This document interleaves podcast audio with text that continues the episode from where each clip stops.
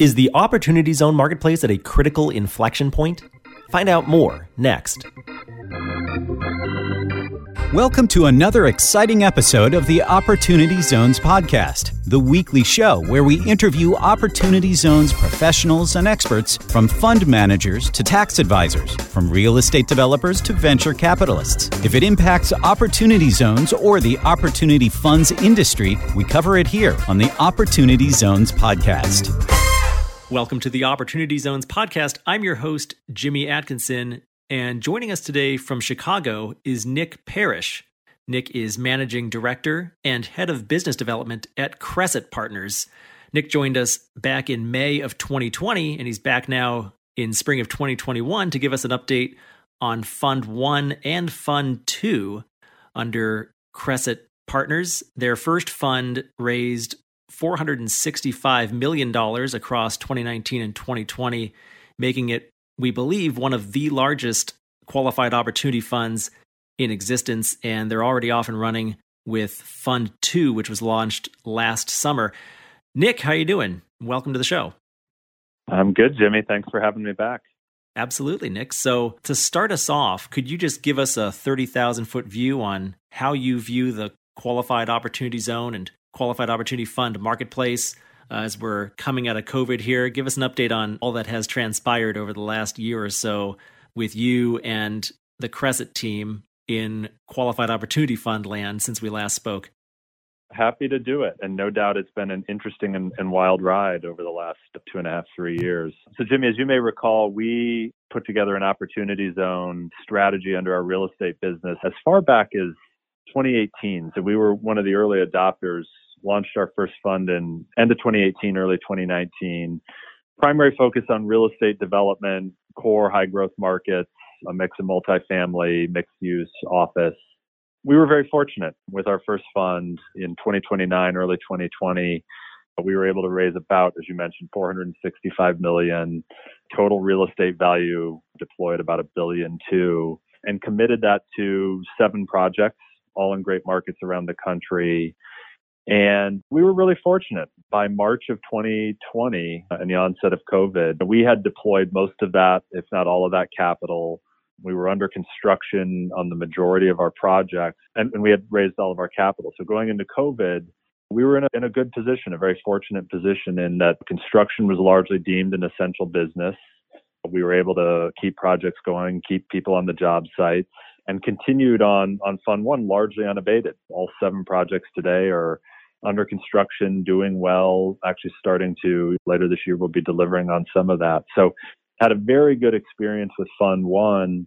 And I think as we deployed that capital, as we closed out that first fund in, in the summer of 2020 and looked at the opportunity zone landscape, I think we continued to see, pun intended, the, the opportunity there for ourselves and our investors both to deploy capital to attractive investment opportunities. Certainly felt that the good opportunities had not, despite some fears, been taken up. There were still high quality, attractive projects available in opportunity zones and saw the benefit to investors. The idea of investing in high quality real estate for the long term in a very tax efficient way was still attractive. And so we decided to launch Fund 2 summer of last year. Very similar mandate and target to our first fund, targeting a, a mix of Class A real estate development projects, high growth markets, uh, a variety of different asset types, four to five hundred million dollars in capital, and we're well underway. Today we have about 170 million in capital committed. Four projects either under construction, under contract, or under LOI and a fairly strong pipeline beyond that. So we're feeling good. We're in, in good shape with Fund 2, looking to find a couple more projects, raise some capital, and wrap that up end of this year. But we consider ourselves fortunate to have kind of continued to grow and thrive through through COVID. Yeah, it seems like you weathered the COVID storm nicely. You were the beneficiary of some fortunate timing for sure. Been on the end of your fundraising efforts just as COVID was starting to hit this country here, the United States. And so you were able to just continue with uh, capital deployment and construction on that fund, as you mentioned. And now Fund 2 seems to be off and running really nicely. Could you tell us a little bit more about, for those listeners who may have missed our first podcast episode together, Nick, you tell us a little bit more about Cresset Partners and the team behind these two funds? Sure. Cresset is a business we started just about four years ago. Our two co founders, Avy Stein and Eric Becker, were both private equity entrepreneurs who had long 30 plus years year careers in private equity. And as they retired from private equity and were looking for solutions for their own family capital, they ultimately formed single family offices, which were ultimately combined to start Cresset. And Cresset, the business has a, has a couple different arms to it.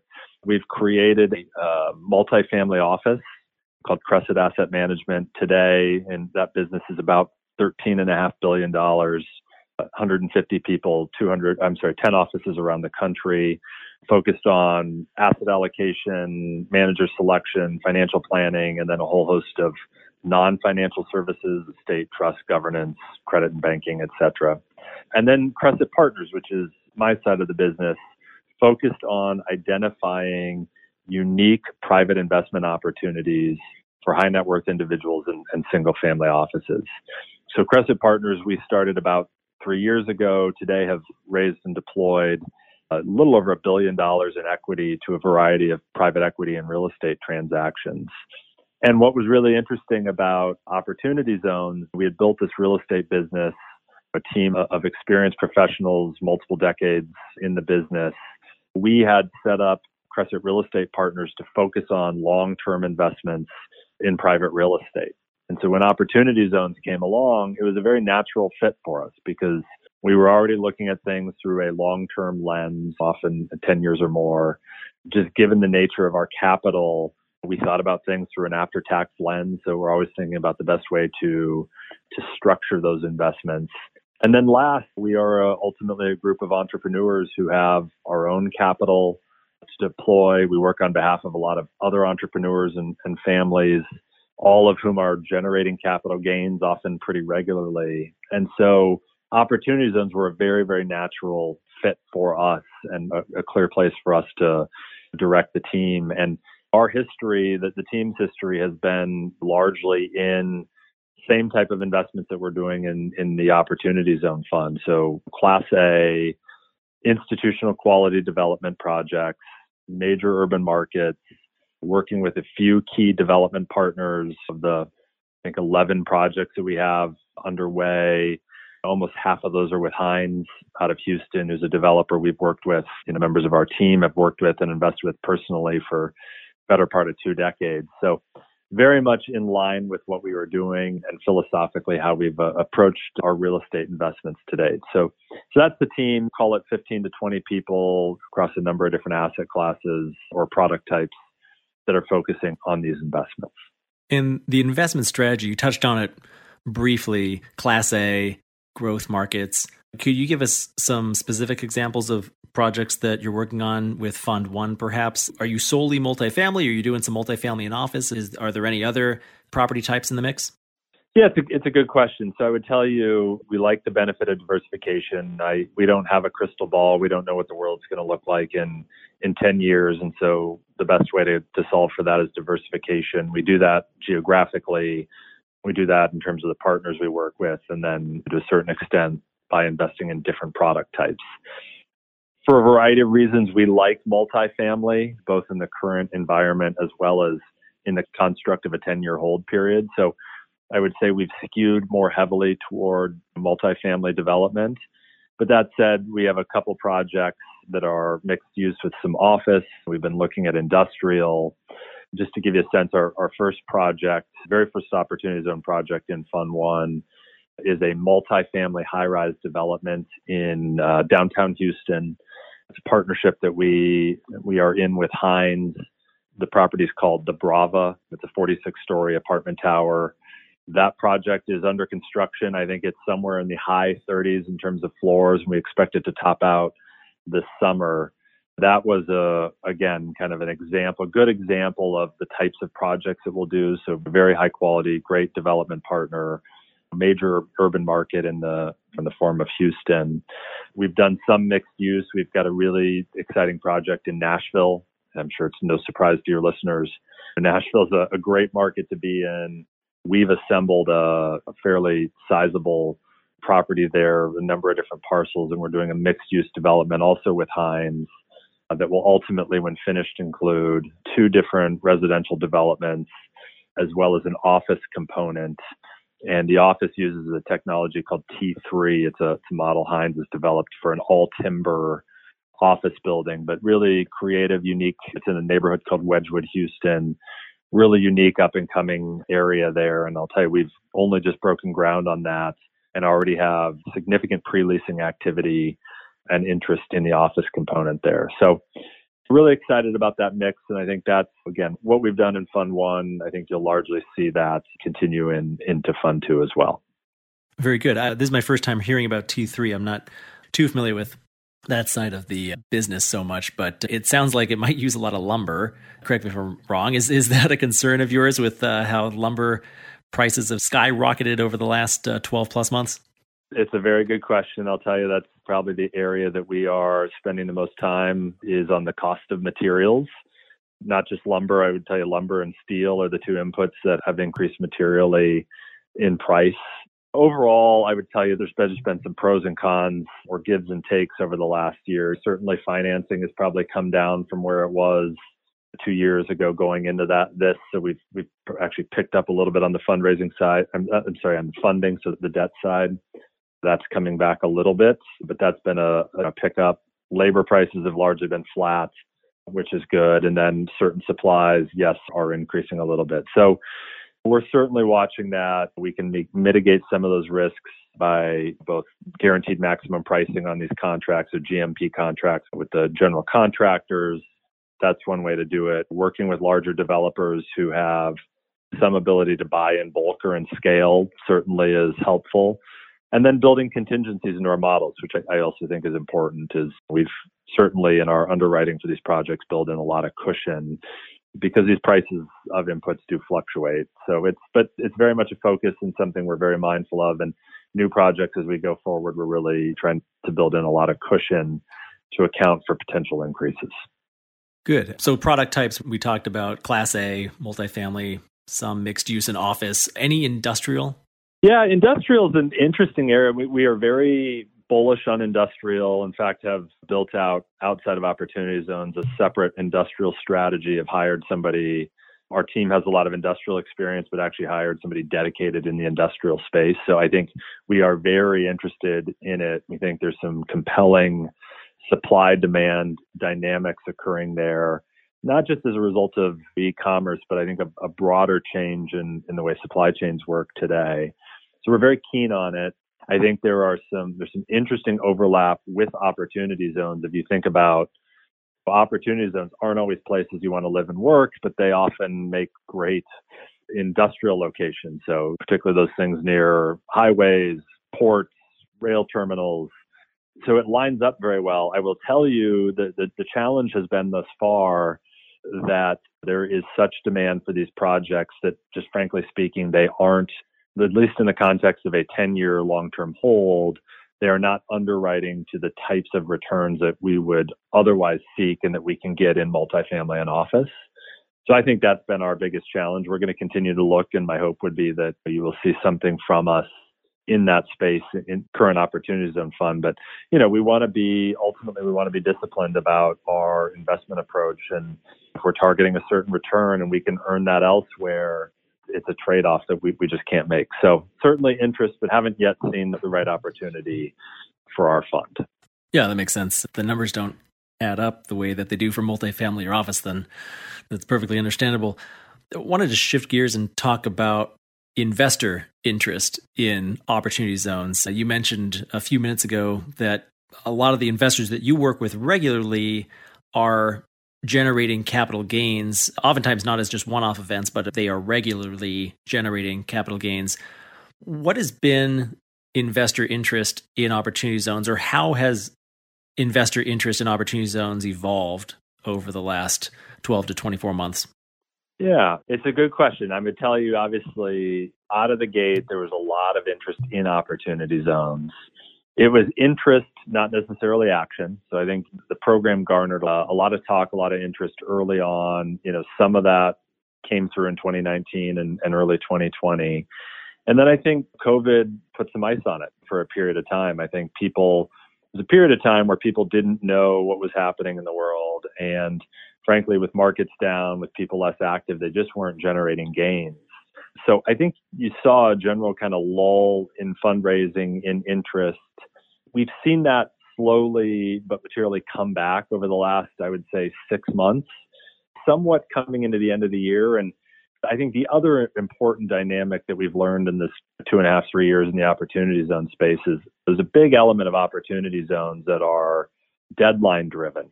And that's around the 180 day deadline for investors, the year end deadline. And what we've learned is we've learned a lot about human nature. And I think human nature is such that people respond to deadlines, they wait till the last possible minute around deadlines. So what we've seen is that fundraising has been and investor interest has been very episodic and it tends to be centered around these deadlines. Well, there was a deadline somewhat at the end of this year. However, the IRS on, has on more than one occasion provided relief and pushed out some of those deadlines. And so over the last kind of nine to 12 months, we've not seen a material and meaningful set of deadlines that are going to drive investors to opportunity zones. So I think there's been a lot of interest and probably increasing interest. I'm sure we'll talk about uh, tax policy and what's happening there. There's certainly a lot of focus and increasing focus on opportunity zones. But thus far, there hasn't been a deadline to force investors from the sidelines and force them to invest. So we've seen capital flow, we've seen the number of increase. I think pretty bullish on the remainder of the year. I think you're going to see a confluence of those events happen that it should shape up for a pretty busy second half of the year for opportunity zones. And again, I think as long as we can continue to do good projects and prove out the thesis, and there will certainly be demand for it.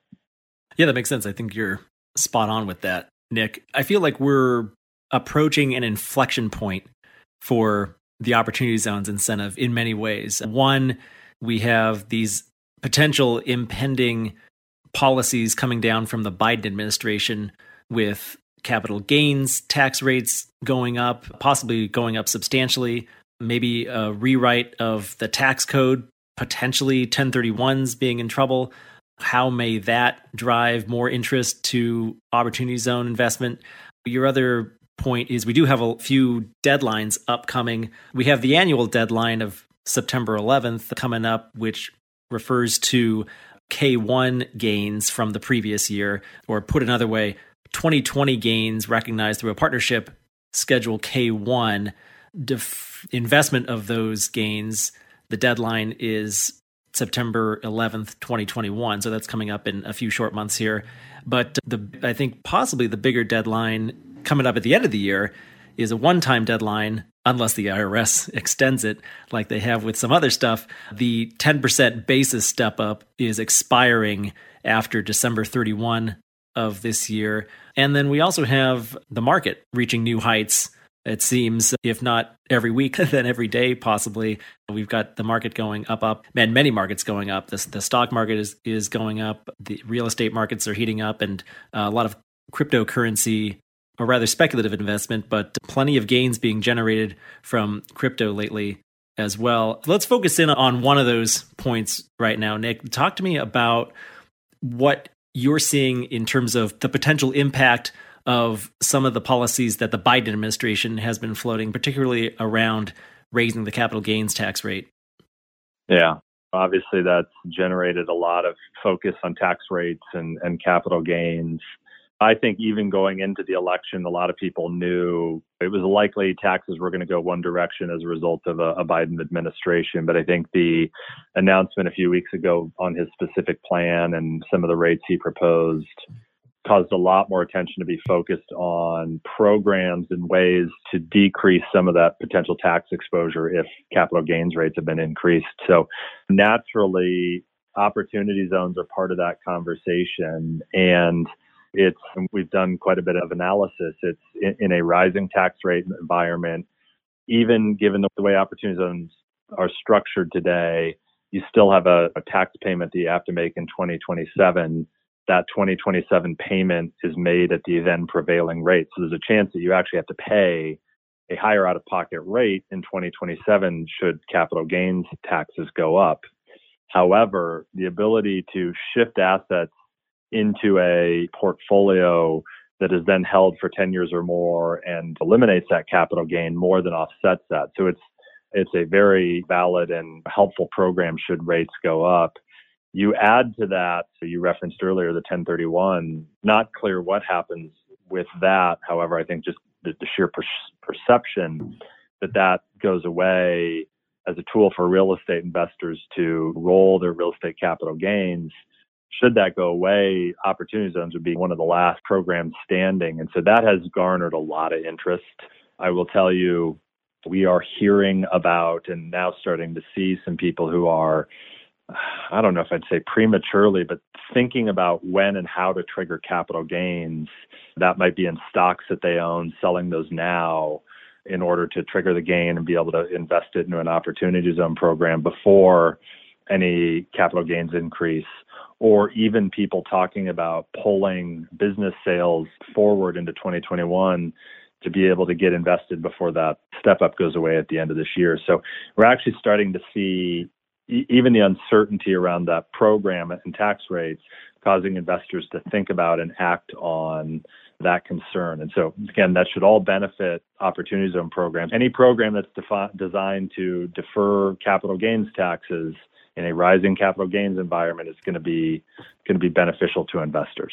Yep, couldn't agree more. And then let's get back to those deadlines that are upcoming. You mentioned that a lot of Opportunity Zone investment activity is episodic, or I might say there's a lot of seasonality involved with capital gains investing into Opportunity Zone funds. I think we typically see a flurry of activity toward the end of the year, particularly last year, where the IRS essentially did away with the 180 day window for a lot of investors and simply pushed back the deadline for a, a lot of people to, to year end 2020. We don't have quite something like that this year, but we do have the September 11th deadline looming and the December 31 deadline looming. Could you discuss a little bit more the effect that these deadlines have on the psychology of investors and what do you anticipate seeing in terms of investment flows into your funds over the rest of the year? Yeah, we're pretty optimistic. If you remember back to last year, you obviously had a very volatile period of time coming out of COVID, uncertainty around things. Then, if you recall, kind of summer of last year into the fall, you really saw markets rebound and rebound significantly. And so, in that, call it September to November, even September to December timeframe, there was almost some pent up sales activity, whether it was businesses, real estate, securities that people had been sitting on. And then as the markets rebounded, you saw a lot of people selling things and realizing capital gains. And so anyone who did that in the form of a partnership or other pass-through entity and generated a you know second half of the year gain, their deadlines are all have all been pushed out to September 11th. So a lot of that activity has just not been subject to a deadline yet. And people have had the luxury of kind of thinking about other things you made the comment earlier about the confluence of events. Well, I think you're going to have a confluence of events, both that deadline on September 11th, coupled with the talk around capital gains rates, it's making people very aware of the various programs that they have available and how and when they need to to utilize those. So we would expect a fair amount of activity and I've already seen some of that ramping up. Frankly, some people who are not not everybody waits till last minute. We've seen some material upticks in the last month or two. People actually investing gains in opportunity zone funds, but we would expect through the summer and, and going into the fall, in advance of September, a lot of those kind of late triggered 2020 capital gains coming into the system. And then again, I would envision the year end being as big or even bigger. And I will tell you, in modeling out the the whole QOZ program, the deferral benefit of it is nice. It's good to have another five, six years to do what you want with your money. The 10% step up is nice. It's a way of effectively getting a discount on, on the tax bill you have to pay in 2027.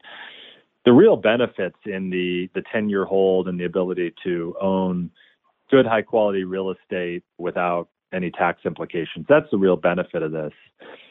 That being said, 10% is 10%. And so for a lot of investors, they look and say, okay, this is maybe it's a security I've been sitting on for a while. I think You referenced the market environment. You've seen a lot of people who have owned stock for a very long period of time. Markets have run 40 to 50% in the past year. People are looking at that saying, I've got a fair amount of capital locked up in a security or a, an asset. Now might be a good time to take a little bit of that off the table while I have this extra 10% and set some of it aside in, in a QOZ program and, and benefit from that extra 10%. So we think those two things are going to drive a lot of activity at both September and year end. And then it remains to see what remains to be seen what happens in 2022 and beyond. Again, we're firm believers that that 10% step up's nice, but it's by no means the sole driver. If you still have the ability to own real estate for 10 years on a tax-free basis, that's still a very attractive program. So I don't think it will necessarily change the QOZ program, but I do think we'll see a lot of people try to push forward decisions into 2020 to take advantage of that. Yeah, and I'm a like-minded believer in that as well. I, I, don't believe the 10% basis step up is a huge driver, but it's a little cherry on top, if nothing else. And I think you're absolutely right. I, I think if you haven't rebalanced your investment portfolio in the past six to 12 months or so, there's a good chance you may be overweighted in stocks. And maybe now I don't want to give anybody investment advice. That's not what I mean to do here. But I think there's an opportunity for a lot of individuals who are sitting a lot, on a lot of unrealized capital gains to potentially take a little bit off the table and diversify into a different product type with an opportunity zone investment. Getting back to Biden, one more thing besides just increasing taxes that his administration may be planning to do Although we haven't heard much from his administration on opportunity zones, there's a lot of thought that at some point he or his administration are going to put their own stamp on the program, maybe put some guardrails around the program, regulate it a bit a little bit more tightly, and uh, possibly require some more reporting from qualified opportunity funds such as your fund, Nick. What, what are your thoughts on that, and what would you like to see in terms of reporting requirements? What do you think would be fair? Yeah, I, that's a good question, Jimmy. I th- there's been talk about that for a while now, right? If you're going to have a program that's based on on social impact and the change that we're making in these communities, one would think that you want to mo- monitor and track the impact that you're having. And so that's been discussed for a while. We are supportive of that. I think a lot of market participants are. I think that could be tracking dollars deployed into these areas. That could be tracking job creation. It could be around social and racial equity. So, by and large, we're very supportive of that. I think it's a, a logical evolution to the program. We've actually been gathering data from our development partners for a while now in, in anticipation of that. And we think that's, again, it's if we're going to make the case for this program to continue, even in some cases grow, as there's been some proposals around expanding the scope of this. Uh, you'll only be able to do that if you can prove that the capital is getting deployed into areas it's having an impact, it's creating jobs, it's creating economic activity. And so I think, again, we're supportive. I would envision that that something like that will be implemented. Listen, the, the Biden administration has no shortage of things it's working on. So to a certain extent, the Opportunity Zone program is, despite some criticism, it's largely working the way it was expected. And so it's probably not the brightest burning fire for him and for the administration, but we would anticipate at some point something around transparency, reporting, and accountability to get folded into the, the regulation. Yeah, I agree. I don't think it's coming down the pipeline immediately, but eventually at some point down the road, we should see some changes coming. I think that's right. Well, Nick, it was a pleasure speaking with you today. Pleasure catching up with you. Before we go, can you tell our listeners where they can go to learn more about you and the Cresset Partners Opportunity Zone funds?